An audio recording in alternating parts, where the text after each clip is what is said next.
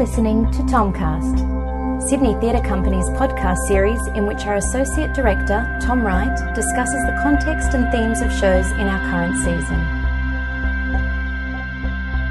Uncle Vanya.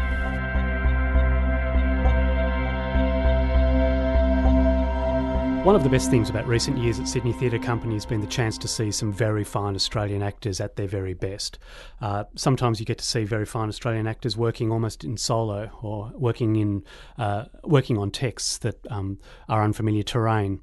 But one of the best things that's been able to be produced in recent years has been our production of Uncle Vanya mainly because it gives an opportunity to see some very fine actors all working together in an uh, extremely well assembled and beautifully directed team. Uh, the director Tamas Ascher, a Hungarian director, has come to Australia. Uh, he came to the Sydney Festival a few years ago to um, present his wonderful production of Ivanov, and on the back of that was invited to direct the cast of Cate Blanchett, Hugo Weaving, Richard Roxburgh, John Bell, Sandy Gore, and other great Australian luminaries in a new version that's both international and Australian, Uncle Vanya.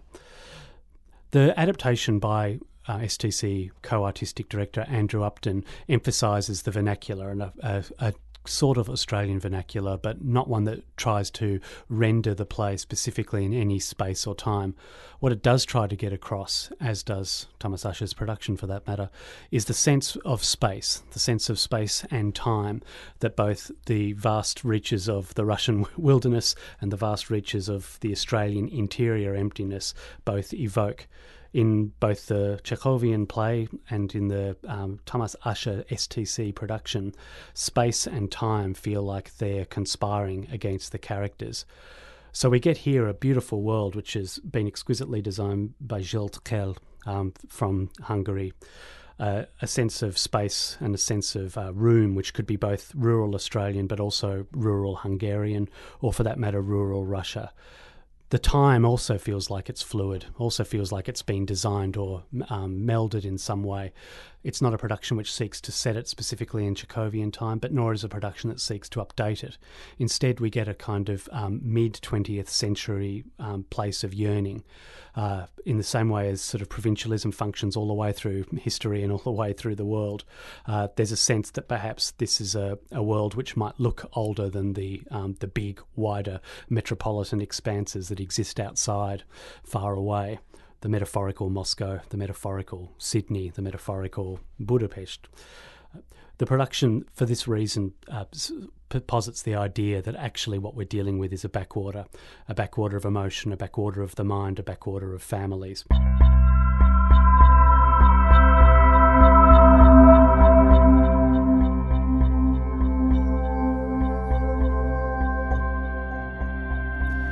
The cast is, as I said before, quite remarkable because it gives a chance for the kind of actors who traditionally on the Australian stage are required to play lead roles to actually work in an ensemble. Uh, the indulgence in many ways of having such a fine actor as Jacki Weaver or as Anthony Phelan playing roles such as Marina or Telegin is in itself uh, a wonderful opportunity to get a sense of the range of uh, acting styles and of acting techniques that exists even within this cast. And to be able to get an actor such as John Bell, something close to an Australian national living treasure, to play Serebryakov is also a wonderful opportunity we rarely see John Bell on the STC stages because his work as the artistic director of the Bell Shakespeare Company takes him away from us so often. But when you put all of these together, and just to list those names again John Bell, Cate Blanchett, the wonderful Hayley McElhinney, who was once a member of the Sydney Theatre Actors Company,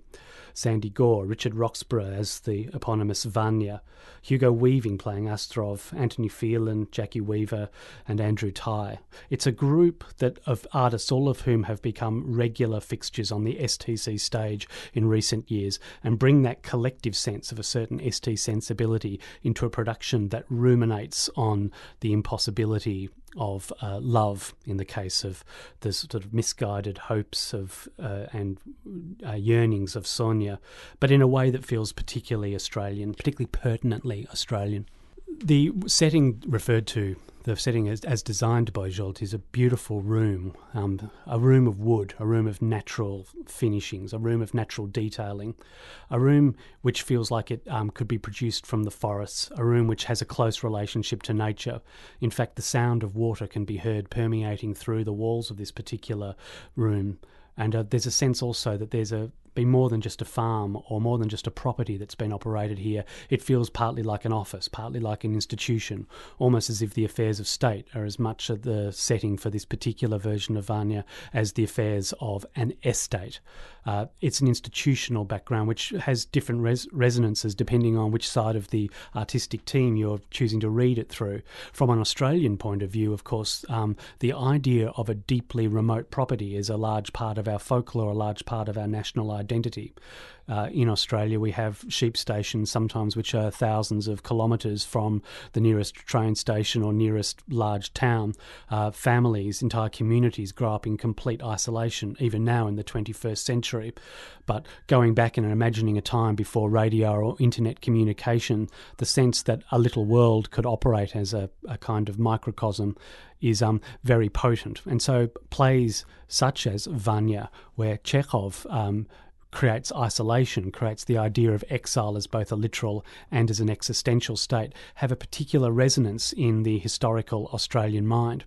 And this production of Uncle Vanya seeks to tie into that. So when we um, enter into this space, it's it is a domestic space and it is a space across which all class backgrounds seem to mix freely because they're required to by necessity. But it's also a business, which again is um, very similar to the way in which these remote Australian properties will work, where often the desk of the farm or property manager sits side by side with the hearthstone of the family, where the elderly retainer can knit as she passes the gossip while at the same time stock prices are negotiated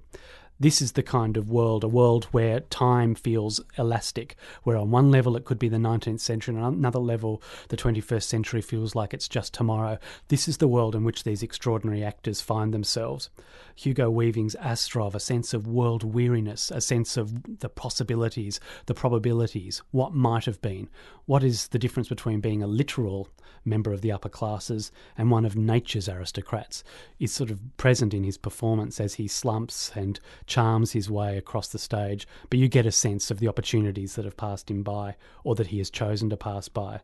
Or the sense of the way in which Vanya um, lives a life of missed opportunities um, in the name of sacrifice for family or for greater ideals has a particular poignancy from an Australian point of view, Vanya almost feels like something that could have wandered out of a Henry Lawson story. A sense that there's a, a tiredness um, to his body, but still an alertness of mind that makes him an essentially romantic character, captured very well with um, by Roxburgh in a sort of extraordinary performance that never seeks to um, smash you between the eyes, but in, instead seeks to insinuate.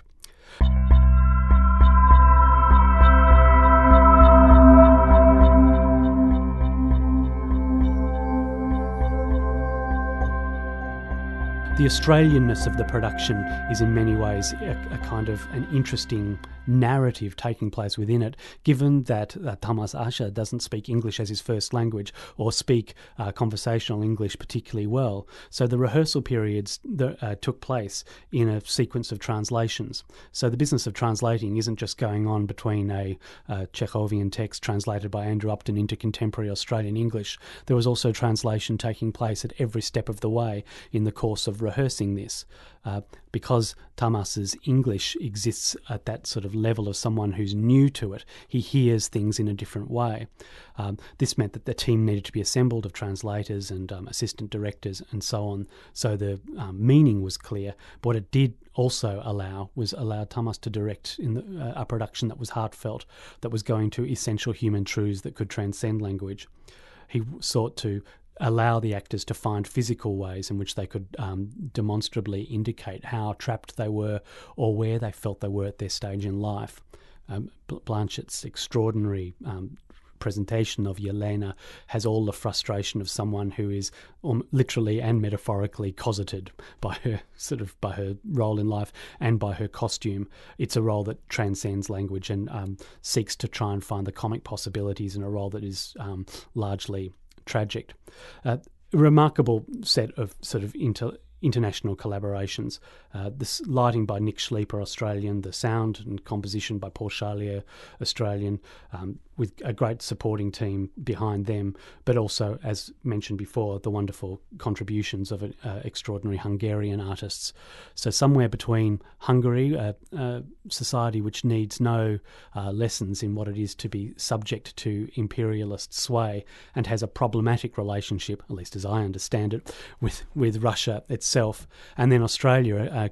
a, country which is sort of the creation of imperialism, the creation of imperialist. Uh, negotiations with landscape. Two countries, both of which um, one small, which with a with a big um, inner imagination, and one a large country, but perhaps with quite small in some ways, small aspirations coming together to do one of the great naturalist classics. So Uncle Vanya, STC's work, at its best in some ways, uh, distinctly Australian and at the same time distinctly international.